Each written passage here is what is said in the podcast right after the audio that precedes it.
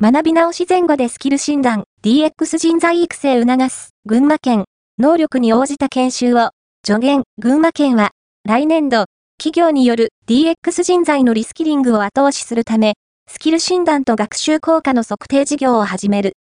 いっ社あたりごにんまでを上限とし、リスキリングの対象となる従業員に、スキル測定のテストを実施する。企業の事業計画も踏まえ、従業員に適した研修内容を助言する。